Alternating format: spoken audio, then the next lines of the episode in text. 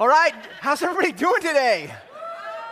Awesome. Hey, good to be with you. My name is Nate. I'm one of the pastors on staff. I get the privilege and the honor of serving as our life groups and young adults pastor here at the Kearney campus. So we want to welcome all of you who are online worshiping with us. We're glad that you're here, as well as we want to welcome our North Platte and Ogallala campus. So thanks so much for worshiping with us. Hey, if you're at home and you haven't been back to one of our campuses, we hope to see you real soon, and we're excited that you're here. How's everybody doing today? Are you doing well?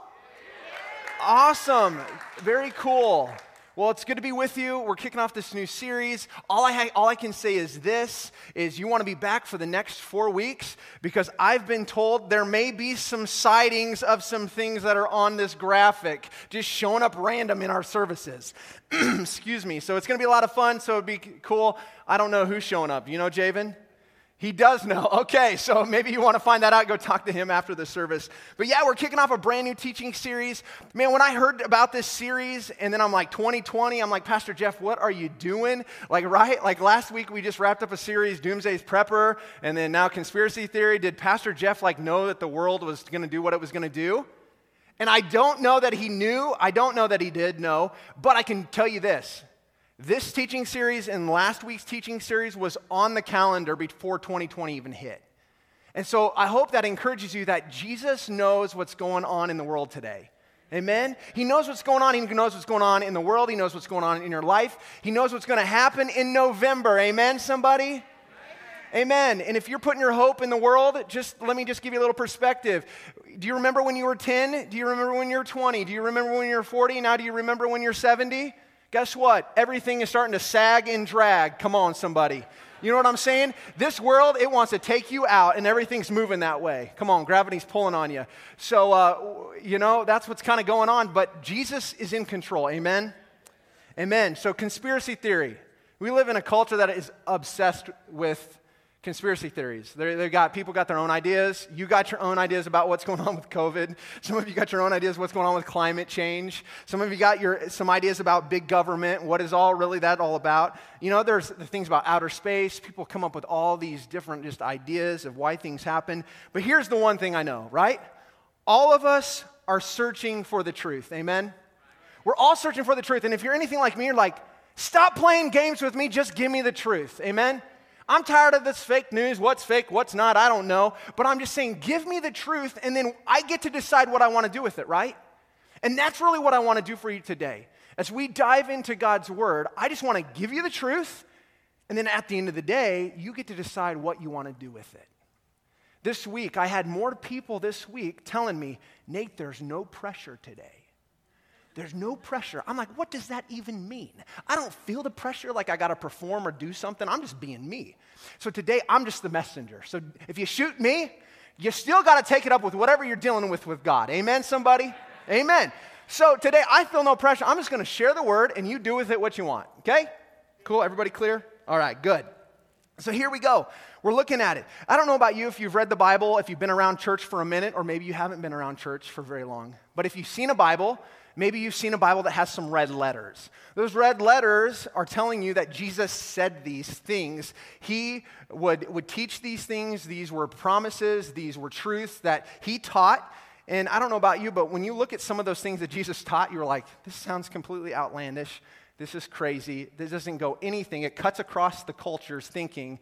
It challenges you in the way that you think. And you go, man, that just leaves me kind of feeling like, can that be true? So today I want to look at some scriptures of what Jesus said. And just kind of, let's just take a look at some of the things that he said and just see how they fit with you. So Jesus said, it's better to give than to receive. You right? I think as a kid, you're like, no, that stinks. That's the worst thing ever. And if you're parents, you get that, right? Your kids are like, no, I just want. But as you grow older and as you mature as Christians, you understand that, man, it's way more blessed to give than to receive. So you get that one. Rejoice in persecution. I've never felt persecution like what our brothers and sisters around the world are feeling. I've never felt that. I've never said, you know, if you deny, you need to deny Jesus or you're going to die. I've never felt that. But I do remember an instance when I was pastoring here, and I was starting to do college ministry, and I was going on campus at UNK, and I'll never forget, there was this woman on campus. She was a student, but it didn't matter. I think I had a tracking device on me, because every time I showed up to UNK, it was like she would find me, and she would just like, oh, so you think you're a pastor? Oh, you think you're going to follow Jesus? Oh, do you really believe in all that? And I was like, well, leave me alone, woman. This is crazy.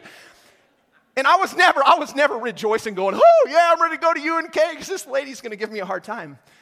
Actually, the office, I was like, do I want to go to UNK and hang out on the campus? But I was just wrestling. But Jesus says, rejoice in persecution, whatever you may feel. It might be physical, and it may just be more of a verbal attack. Turn the other cheek. I've never been punched in the cheek, but I can tell you this. I know that it probably doesn't feel good, and I'm not sure I'm going to be like, give me another one, buddy. Or Drew. I'm just kidding. You know, that's my wife. Her name's Drew. So, okay. The first will be last. That goes against culture, right? If you're not first, you are last. So that's something. Lose your life to save it. Pray for your enemies. That doesn't sound like very much fun at all. I mean, I'm not normally thinking that way, but, you know, Jesus says you need to pray for your enemies. I hope we're being renewed and we're being challenged and transformed each and every day and to look more like Christ. Those who drink, I love this one. What does this even mean? Those who drink the water I give will never be thirsty. I mean, what did Jesus have with the Culligan man? I mean, way before, he's already trying to put the Culligan man out of business, but Jesus says, those who drink the water I give will never be thirsty. And so Jesus has these teachings that cut across culture. They don't always feel good. They don't always sound good. And so what do we do with those? And if we think this is all the things that Jesus said that sounds outlandish, then you're wrong. Because some of the most hated words that Jesus ever spoke is found in John 14:6. And in a culture today, in a culture that we live in, that wants us to fall for everything and stand for nothing, I want to do something a little bit different in our service today. Whether at your home, or you're at the North Platte campus or Ogallala campus, I want to do something. I want us to stand in honor of the reading of the word. Would you stand with me, church? Come on. At all your places, all the locations today, would you stand with me? The Hebrews, the word of God says it's alive and powerful. Amen. It's alive and powerful. It cuts like a two-edged sword. Today, I believe that the Bible says in Hebrews, in chapter 4, it talks about where the sword will split the soul from the spirit. Today, sometimes our soul is so loud in our heads and in our hearts that we can't hear what the spirit is trying to say to us today. And we need to shut off our soul. And so that's my prayer is today, that as we stand and read in honor of the word of God, that it would become alive and active and powerful in our lives. So today, John 14:6, would you read it out loud with me? It says, Jesus answered, I'm the way and the truth and the life. No one comes to the Father except through me. Turn to your neighbor and go, I know the way. Turn to your other neighbor on the other side and go, we're going to follow this person. They know the way. All right, you may be seated. You may be seated. Come on, somebody. The reading of the word, good stuff, right? We got to honor it. Come on, church. We got to hold on to it. I mean, there are people all around the world that will confiscate and, I mean, they will take a page out and they will like swallow it and regurgitate it and just meditate and read on it. And I don't know about you, but I looked in my office. I probably have 10 different Bibles. All around our houses, we have tons of Bibles probably, or at least you carry it on your phone everywhere you go. Come on, somebody. But we need to be just living it out, letting it just speak to our spirits, speak to our soul, tell our soul, man, shut up and sit down. Amen? Amen. So we read that scripture. Jesus is the way, the truth, and the life. We're in a church setting. We're all like, amen. But I'm not really sure how we really feel as individuals about that. For some of you, you're a younger generation, and you feel, man, that sounds really narrow-minded or snobbish. To just say that Jesus is the only way, it feels narrow-minded. For some of you, it just doesn't sit right with you when you read that Jesus is the only way to heaven. And I think one of the reasons why we have this wrestling going on inside of all of us is because we live in this culture, we live in this world that seems to have endless options in virtually every area of our lives. Anybody go to the grocery store this week? Anybody? Okay, people don't shop here. They just call Amazon and whatever they're doing. Hy-Vee, people just showing up, dropping on their stuff. But if you go to Walmart, you go to Hy-Vee, man, just go down the deodorant aisle. You've been there in a while? I mean, there's so many different options of all different fragrances. You can smell like this, or you can have 24-hour protection or 48-hour protection. I mean, whatever it is you're looking for, you can have the roll-on or you can have the spray. Psh, psh. I mean, whatever it is you're looking for. And if you still don't believe me, go to the next aisle over, and they have tons of different flavors that you can brush your teeth with. I mean, different types. I mean, there's just an endless variety of things, and it's like, well, you got to have options. You got to have all these options. Some of you still aren't with me. Recently, I was traveling in Colorado. I was with my wife. We were in Denver. Anybody ever used the Google Maps app? Come on, anybody? Yeah, right? So you're like, here's my current location. You put in your location, and then you hit directions, right? Typically, when you get directions, it comes up with three directions. It's going to give you the shortest route, a medium route, and the longest route, right? Well, we're in Denver, we're traveling around, and I'm trying to go to the shop that I like to go to, and so I put in the direction, or the address, and hit directions, and it comes up with one location. I'm like, come on, this is ridiculous. There's gotta be more than one option, one way there. So I go, forget it, delete, type in the address again, hit directions, and it only gives me one direction. One direction to get there. It was the longest I ever took, because there were bridges out and all this stuff, and it really just frustrated me. So I can relate to maybe where you're at. When you hear this saying, or when you hear the teaching of Jesus, when you read the scripture of Jesus and he says, I'm the way, the truth, and the life, there's something inside of all of us. There's pride inside of all of us. Like, there's got to be more than one way. And so what do we do with this saying? What do we do with this? Do you just suggest that, you know what? You know, it's just a suggestion. It's just a good teaching, or it's a good idea, but, you know, it's not an absolute truth. Or do you disagree, and you stand with culture on this, and you say, you do you, and I'll do me, and everybody will just get along? Or do you disregard it and just go, you know what? There's got to be multiple ways to heaven. I'm not sure what you do with it. I don't know where you're at. I've had to wrestle with this. I think there is a wrestling in all of us. And I get it. It sounds unreasonable, but I need to just poke at you for a second. I believe that Jesus' teaching has to be diametrically opposing to the world, or it doesn't make him God. If Jesus doesn't say, I'm the way, the truth, and the life, then what would we do? All of us are going to come up with a bunch of different options on how to get to heaven, right? And what that does is if I can ever think that I can get into the right relationship with God, doesn't that make me as smart or smarter than God? If I ever can think that I can do this on my own, I don't have to do it God's way, I can get myself to God, then I'm smarter. And that's arrogance. And that's, I think, what the problem is with some of humanity. Much of humanity thinks this: I can live my life on this earth without God. Yeah, you can. You can believe that there is no God. You can live your life on this earth, but I want to remind you, you can't get to eternity without God. You can't get to eternity, because that's where God resides. His Holy Spirit resides in us here on this physical earth. But when you take your last breath and when you pass away, man, the next thing you're going to meet is Jesus. You can't get to eternity without Jesus. It's just not going to happen. But that's the thing is, I think the problem is with our world is the world thinks this earth, that's all there is. That's all there is. And that's why I said, some of our skin sagging because it's wanting to pull you down. This world is not it. We were designed and created. Ecclesiastes says we were designed and created for eternity. God has put eternity in the hearts and minds of men and women. Amen, somebody?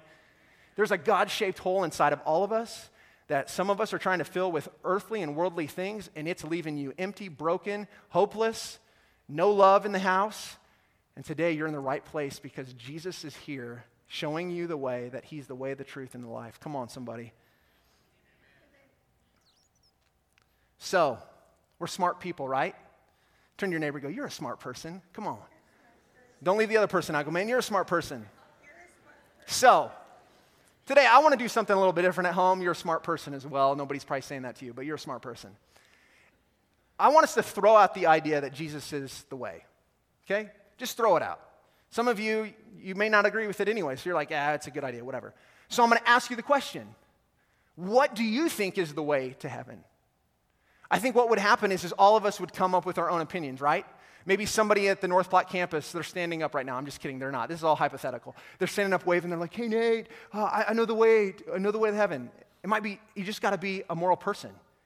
Be kind. All across social media, all across our communities, you can see billboards and signs. Just be kind. Be nice to people, right? Another person might say, here at the Kearney campus, because this campus has been going on a lot longer. And somebody might say, well, my family's been going to this church for a very, very, very, very, very, very, very, very, very, very long time, and we've given a lot of money to the church, and I'm not, my grandparents and my parents, they love Jesus, so I'm not sure where I'm at with Jesus, but they've given a lot of money, so that's got to mean something. I got the last name. Another person might, say, hey, you just need to read these books of wisdom. Well, what books would you read? I don't know, just read some books on wisdom. And if you just follow those to a T, you're going to get to heaven. Another person might say, hey, you're going to get to heaven if you just go to church on Christmas and Easter, right? Those are Christian holidays. So if you just show up on Christmas and Easter, you'll be good to go. Another person might say this, if you just pray and read the Bible every day, they would say, I don't smoke, I don't drink, I don't chew, and I don't run with boys or girls who do. Older generation's getting that one. Younger people are like, what? It's okay. Man, what is up with these phones? I love it. The phone went off in the first service, too. So go ahead and answer it. Don't worry about it. Just answer it. It's cool. It's Jesus calling. I'm the way, the truth, and... No, I'm just kidding. No, true story. In first service, okay, we're talking about the directions in the Google app. Somebody gets out their phone and Googles what the directions are from the church to their home. It was awesome. It was like perfect timing, and so I'm laughing. So it's cool if your phone goes off. Don't be embarrassed. I love you. It's awesome. It's good. So left to ourselves, some of us just answered the question in our heads. What is the way to heaven? Left to ourselves, we're all going to come up with our own opinions. We're all probably going to disagree what the way is. And that's typically where a conspiracy, it comes from. Somebody doesn't agree with what somebody might said, or they don't like the outcome of whatever reason, and so they're like, there's got to be another way, and so they come up with this conspiracy. And there's a conspiracy out there that there are many ways to heaven. The world will tell you, oh man, you're too narrow-minded. There's many ways to heaven. There's 4 major religions in our world that will tell you this same point. There are many ways to God, but these 4 religions, I did a little bit of a study this week. I studied Judaism, Hinduism, Buddhism, and Islam, and guess what? They all agree on one thing. They all agree on this one thing, that you have to earn your way to heaven by living moral. To live a moral life, it's all based on effort today. That's not the truth about Christianity. Christians, you enter heaven by grace through faith in Jesus. Their faith is in the fact that Jesus, God's only Son, died on the cross to pay for the penalty for man's sin. Amen? It's not based on these books. It's not based on, you just read the Bible. It's not based on this performance where other religions will say, man, you've got to be a good person. And if you do all these things exactly right, then maybe you'll get to spend eternity with God. And these 4 religions, they're not even talking about the same God that we're talking about. They're not even talking about the same heaven that we're talking about. When they see Jesus just as a teacher. They see him as a prophet. They just see him as a guy that has some good things to say. But they don't see Jesus as God, where the Christian faith is rooted in the Trinity. Amen? We believe in the Father, the Son, and the Holy Spirit. And these other religions are not that. See, the uniqueness of Christianity is rooted in the uniqueness of Jesus. Everybody say Jesus. Jesus. Jesus himself. See, other religious leaders will say this, follow me and I'll show you how to find truth. But Jesus says this, I am the truth. Other religious leaders will say, follow me and I'll show you the way to get to salvation. But Jesus says, I am the way to eternal life and salvation. Other religious leaders would say, follow me and I'll show you how to become enlightened. But Jesus says, I'm the light of the world. That's the uniqueness of Christianity against any other religion, is you have Jesus. Jesus at the center. He's the mediator. He goes to the cross. He pays for the penalty of sin so that we can have a free gift of eternal life. Amen? It's a free gift for all of us. It's a free gift for all of us. Ephesians 2:8 says this, God saved you by his grace when you believed, and you can't take credit for this. It is a gift from God. Salvation is not a reward. See, it's not a reward. It's not a reward for the good things we have done, so none of us can boast about it. Too many times we want to go through this religious, there's a duty, I have to do this. And we miss the devotion part. Anybody out there? It's like maybe you've grown up around, you know, in more of a strict household. And it was like, you got to do this, you got to do this. And then that can put a bad taste in our mouth. But Jesus is all about a relationship with us. It's all about he's looking for the devotion of our heart. Not because you have to do anything. It's because you want to do something. Amen? Amen. So, the great theologian R.C. Sproul puts it this way. Moses could mediate the law. Muhammad could brandish a sword. Buddha could give personal counsel. Confucius could offer wise sayings. But none of these men were qualified to offer atonement for the world's sin. Jesus was the only one qualified. It all starts with Jesus. But my question is, but who do you say Jesus is? Jesus asked the same questions to his disciples. His disciples are hanging out with Jesus. They're in Galilee, and they're doing cool stuff. Jesus is feeding 4,000 people with Happy Meals. Come on. Right? He's out there teaching, and 4,000 people show up, and they're like, we're hungry. And they're hangry. Anybody hangry? Any hangry people out there sometimes? I know my wife, she's always got a snack for me. But they were hangry. And Jesus goes, all right, what do we got? What do we got, dudes? Come on, man. What do we got? He's like, oh, we got a loaf of bread and some fish. All right, cool. We can make this. Boom. He feeds the 4,000. Jesus also goes on and he casts out a demon from a lady and he heals a deaf guy. And so Jesus is going, hey, I know I just started all this stuff in Galilee, but who's everybody saying that I am? So he asked the question. Let's look at Mark 8 and see what their response is. Jesus and his disciples left Galilee and went up to the village near Caesarea Philippi. And as they were walking along, he asked them, who do people say that I am? Well, they replied, some say John the Baptist, a good preacher. Some say Elijah, a prophet. Others say you're one of the other prophets. Then he asked them, but who do you say that I am? Peter replied, you are the Messiah. He's the Messiah. He's the one who's come to redeem the world, to make humanity right so that we can stand before a holy God. And so today, my question is for you, who do you say that Jesus is? Who is Jesus to you? If you're like, Jesus is just a good guy, he's got some good teachings, he's a prophet, then man, your faith and your belief is a humanistic belief that is always shifting, it's always changing.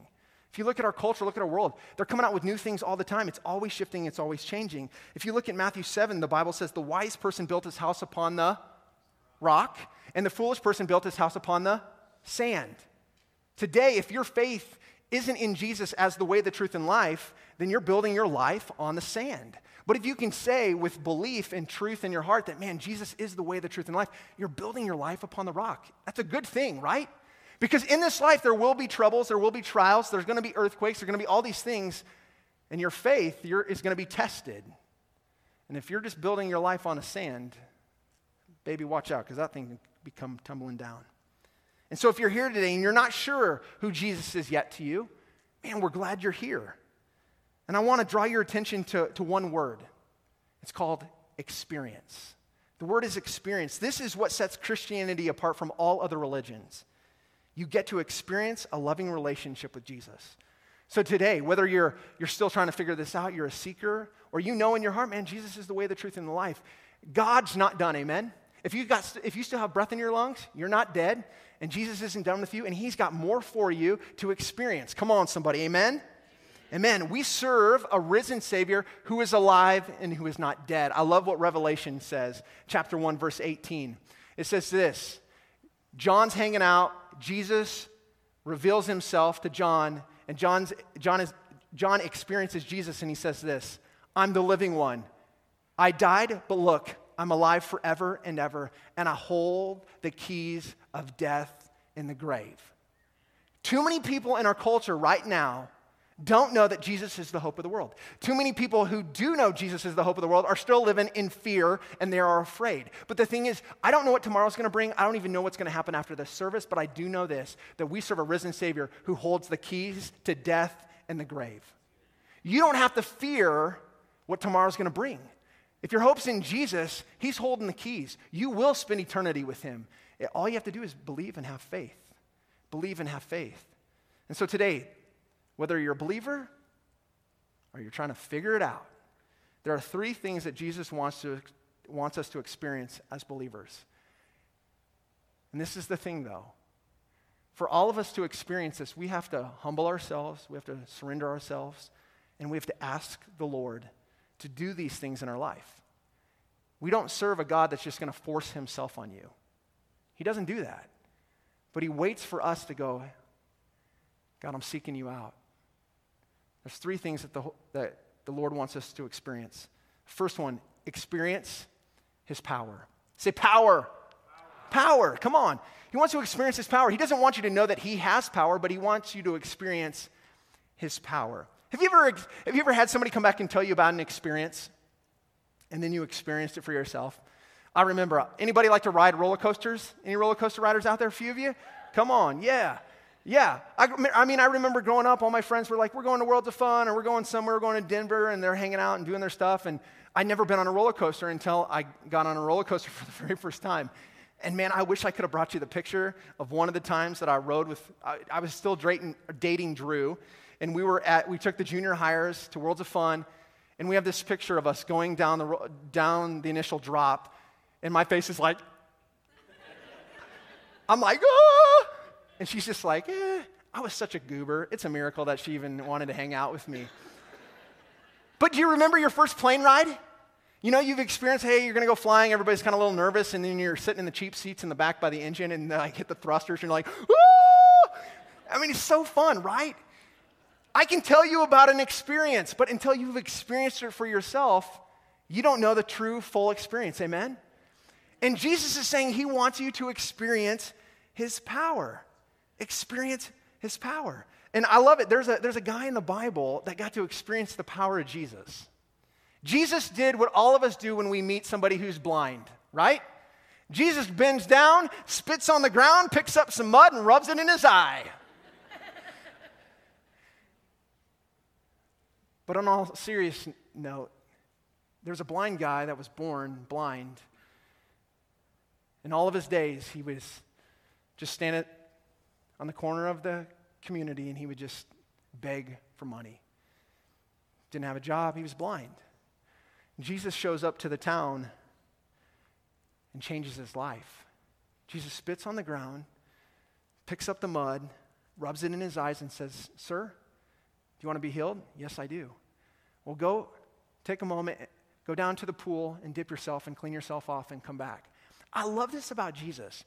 Jesus doesn't even stick around to see the outcome. He's like, peace out, man. Take care. And he just rolls on out. It's the power of God. I mean, and I love it. I mean, the man, after the miracle, he comes back. He's like, yeah, just, this Jesus guy, he shows up, and he just rubs mud on my eyes. He doesn't even know where the mud came from. I find that funny. Like, he doesn't even know that Jesus spit in the ground. Okay, whatever. So the man comes back after, washing his face off, and he can see. And the people in the community are like, dude, who is that the blind guy? And everybody's like, oh, no, that just looks like that blind guy. Yeah, that's not him. That guy can see, of course. Like, who is that guy? And there's this wrestling that's going on in the community, and they're like, are you sure? Like, that looks exactly like the blind guy. And they're like, but he can see what happened. And so they're all this wrestling going on. And so you have the community members. They, what they do is they go and they go find the religious leaders, maybe a pastor of the time, and go, hey, man, this guy, it's the Sabbath. He was blind a few minutes ago, but now he can see. And I don't know what's really going on here. And so now the Pharisees, they're all jacked up and, upset and mad. And they're like, man, all glory needs to go to God. Who's this Jesus guy? He's a sinner. Like, he shouldn't be performing miracles. Who is he? And so they go on. The Pharisees are asking these people, like, who do you know this guy? And they ask the blind guy, do you know who did this? And they're like, Jesus. And then they go to this man's parents and they go, is this your son? Yeah, he was blind, but man, he can see now. I don't want to get in the middle of this. You take it up with him. And so they go back to him and they ask him this question. Then the Pharisees again question the man who had been blind and demanded, what's your opinion about the man who healed you? He goes, I don't know what all the things that you're saying. I don't know whether he's a sinner. The man replied, but I know this. I was blind, and now I can see. Jesus wants to experience power in your life. Not only in the physical, but also in the spiritual. The greatest thing that all of us have experienced if we're believers, we are evidence of Jesus' power by the changed life that we have, that we're living right now, because of the forgiveness of our sins, amen? All of us have been changed by the forgiveness of our sins. Jesus is continuing to be at work in the hearts and lives of people. I want us to experience the physical power, but I also want us to experience a spiritual awakening, a spiritual touch in our lives. The spiritual touch was Jesus leaving heaven, coming down to earth, going, man, I'm going to get in the middle of all your junk, and I'm going to cast your sins as far away as from the east is from the west. Acts 1:8 says this, but you will receive power when the Holy Spirit comes upon you, and you will be my witnesses, telling people about me everywhere. If you've witnessed or you've been a part of your sins being forgiven and finding new life in Jesus, then you're a witness. If your life's been transformed and changed by the power of a physical touch, let your life be a witness to those around us. Church, we need the power of the Holy Spirit. We need the move of the Holy Spirit, not just in church services, but also in our daily life as we go each and every day. Each and every day. The second thing Jesus wants us to experience is his presence. There's no substitute for the presence of God in our church services. I mean, we have great worship, amen, right? We have cool lights, we have a hazer, we have awesome coffee, we have great kids ministry, we have a great security team, we have great hosts, we have great youth ministry, we got all kinds of great stuff going on, but if we don't have the presence of the Lord, then we're just a club. We need the presence of the Lord, not only just in church, but also in our lives. But I love this about 1 Corinthians 14. It talks about, man, if there's a true presence in your church, if there's something going on where the presence of the Lord is, man, people's lives will be transformed and changed right then and right there. Look at 1 Corinthians. It says, but if all of you are prophesying, so let's just say we're having church here today. I'm preaching, I'm teaching, and there are people in here that don't know or don't have a relationship with the Lord, and you're like, oh man, Nate, I hear some of the things you're saying, but I'm not really sure. If there's the true presence of the Lord, something's going to be different and it's going to change. Unbelievers or people who don't understand these things come into your meeting, they will be convinced of sin and judged by what you say, and as they listen, their secret thoughts will be exposed, and they will fall to their knees and worship God, declaring, God is truly here among you. That's what we want, and I believe that's what some people are experiencing in our church. I've heard from people like, man, I just come to your church and I just like bawl. Like I just have tears that just stream down my face during the worship time.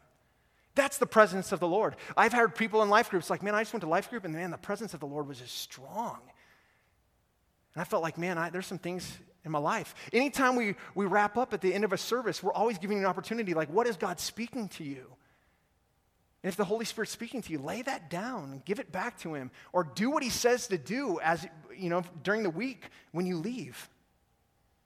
Exodus 33 says this about the presence of God. Moses is talking to God, and he's about ready to lead the people into the Israelites into the promised land. And Moses said to God, if you don't personally go with us, don't make us leave this place, for your presence among us sets your people and me apart from all other people on this earth.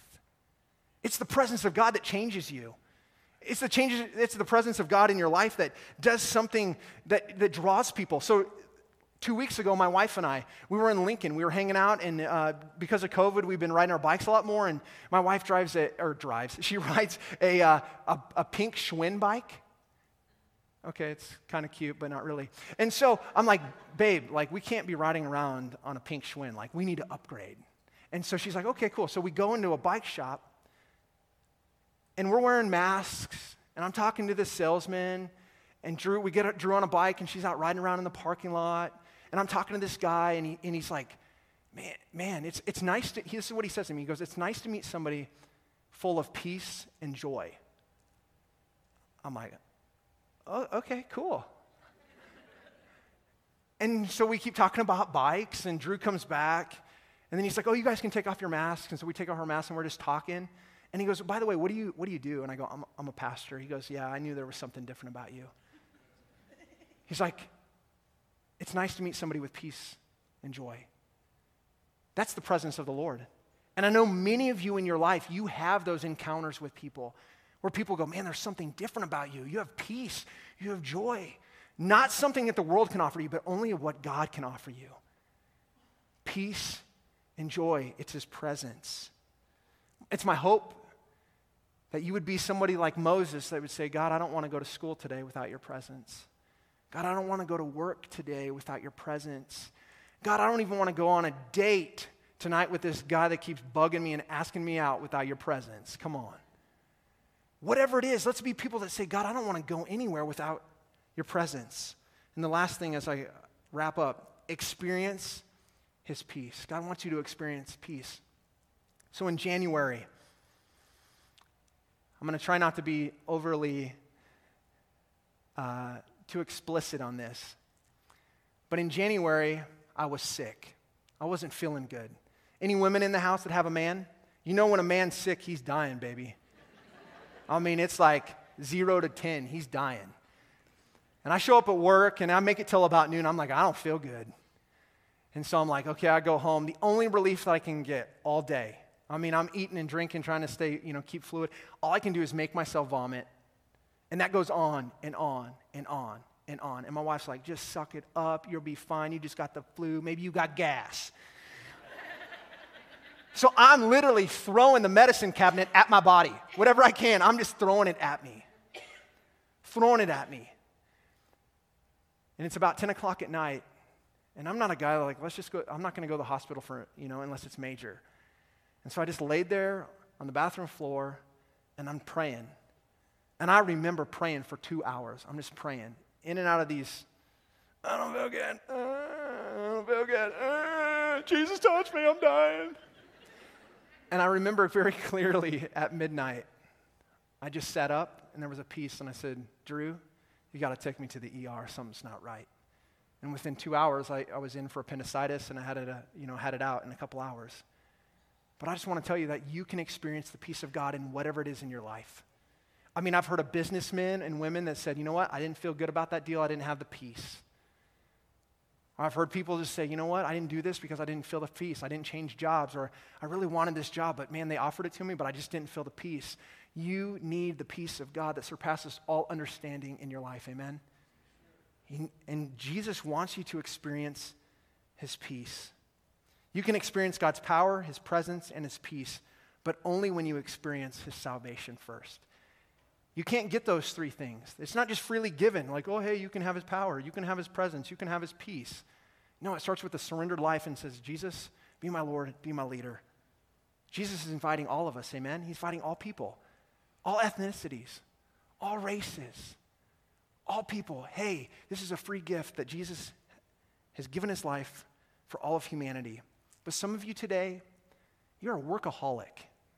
You're like, I got to do something. I just can't receive a free gift. I got to do something as a payment. And I love the heart of what Jesus says, because he gets humanity. Even in Genesis, it talks about like we were created to do things. We were created to work, to do stuff. And God knows your heart. You're like, I got to do something. I love what Jesus says in John chapter 6. This is what he says. Jesus told them this. This is the only work God wants from you. Believe in the one he has sent. Today, if you think you got to do something, believe.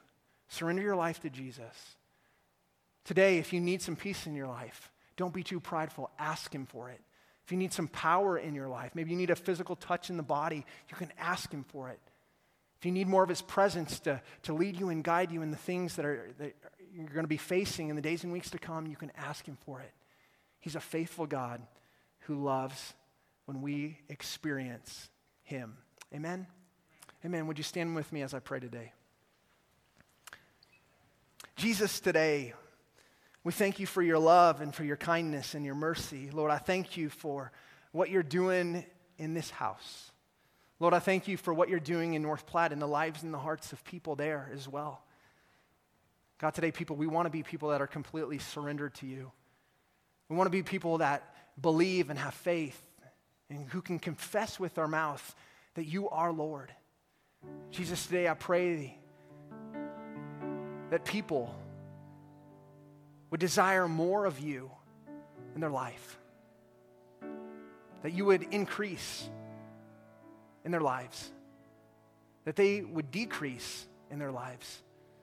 Jesus, I pray that you would move in our hearts, but not just in our hearts, but God, that we would take away action steps that we can practice. We can experience your power, your presence, and your peace. But all of those things come through prayer. So may we be people of prayer, praying for our country, praying for our leaders, praying for our children, praying for our spouses. God, we want to experience you in a fresh and a new way today. We love you. And everyone said, amen. Let's worship.